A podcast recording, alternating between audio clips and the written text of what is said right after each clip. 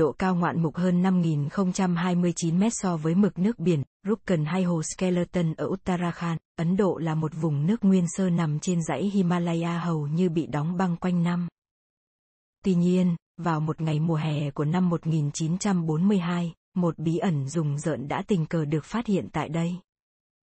Khi đó, một nhân viên kiểm lâm Ấn Độ tên là Hari Kishan Madur đã phát hiện ra hàng trăm bộ xương và sọ người, một số vẫn còn dính cả thịt.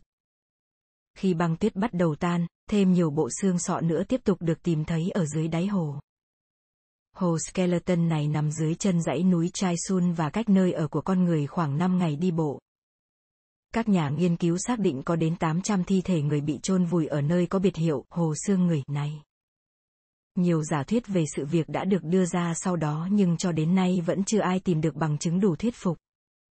Nhiều du khách gan dạ thậm chí còn tự mình lên đỉnh Himalaya để khám phá bí ẩn của hồ Skeleton.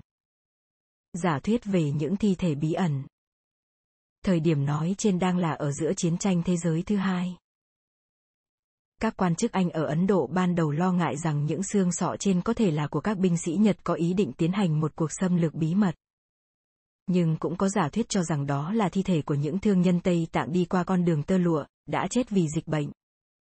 Một số người dân tin rằng địa điểm này là nghĩa trang của những người đã chết trong trận mưa đá dữ dội, được cho là hiện thân của nữ thần Nanda Devi trong đạo Hindu.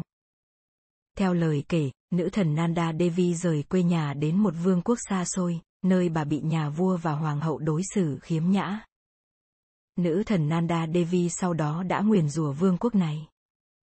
Để xoa dịu nữ thần, nhà vua và hoàng hậu tiến hành chuyến hành hương nhưng lại mang theo cả đoàn vũ công và nhạc sĩ, vi phạm truyền thống khổ hạnh của một sự kiện như thế.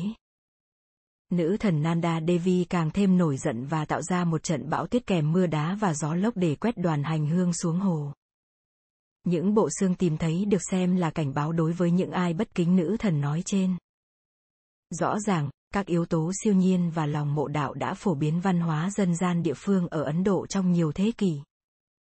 Tuy nhiên, sau khi phân tích pháp y, giả thuyết tốt nhất được đưa ra là hài cốt của một nhóm người hành hương Ấn Độ. Họ đã bị tấn công bởi trận mưa đá khổng lồ tại Rukkan vào thế kỷ thứ 9. Họ là tín đồ của đạo Hindu, được cho là đã tham gia cuộc hành hương diễn ra 12 năm một lần. Gọi là Nanda Devi Rajat Yatra. Đây là một nghi lễ cổ xưa vẫn tiếp tục cho đến ngày nay. Hồ Rukkan nằm trên đường đến hôm cần điểm đến cuối cùng của hành trình đi bộ đầy gian nan này. Các nhà khoa học vào cuộc. Sau tất cả những tranh cãi, một nghiên cứu kéo dài 5 năm của các nhà khoa học cho thấy những hài cốt được tìm thấy ở hồ có niên đại khoảng 1.200 năm. Công nghệ xác định niên đại bằng carbon cho thấy rằng những người chết tại hồ này không cùng một thời điểm mà thậm chí có thể chết cách nhau tới khoảng 1.000 năm. Cấu tạo gen của họ cũng cho thấy sự đa dạng về sắc tộc.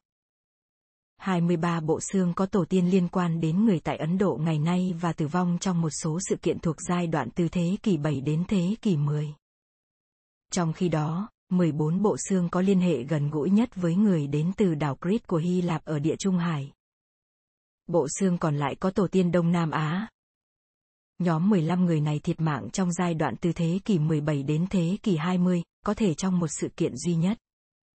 Ngoài ra, đó cũng là những thi thể thuộc về những người đàn ông và phụ nữ trưởng thành và chết trong tình trạng khỏe mạnh, không bị dịch bệnh tác động. Tuy nhiên, điều khiến các nhà khoa học chưa tìm được lời đáp là họ không tìm thấy bất cứ dấu tích gì của những công cụ hay vũ khí, thậm chí cả quần áo và vật dụng của các nạn nhân quanh khu vực này. Ngày nay, khu vực hồ Skeleton vẫn bị xáo trộn và không được bảo vệ. Trong nhiều năm, những bộ xương đã được người leo núi di chuyển khắp nơi và thậm chí mang về nhà làm quà lưu niệm. Điều này đặt ra thách thức để tìm ra câu trả lời chính xác trong tương lai, bất chấp những tiến bộ của khoa học.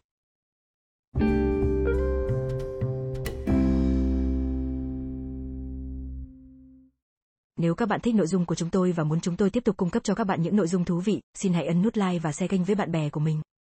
Những like và share của các bạn sẽ giúp chúng tôi tiếp cận được với nhiều người hơn, từ đó chúng tôi có thể cải thiện chất lượng nội dung và tạo ra những chương trình tốt hơn cho các bạn.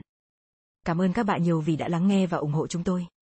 Nếu có bất kỳ ý kiến hoặc đóng góp nào, xin hãy để lại bình luận dưới phần mô tả chương trình hoặc liên hệ trực tiếp với chúng tôi. Một lần nữa, cảm ơn các bạn rất nhiều vì đã dành thời gian để nghe chương trình của chúng tôi và chúc mọi người một ngày tốt lành.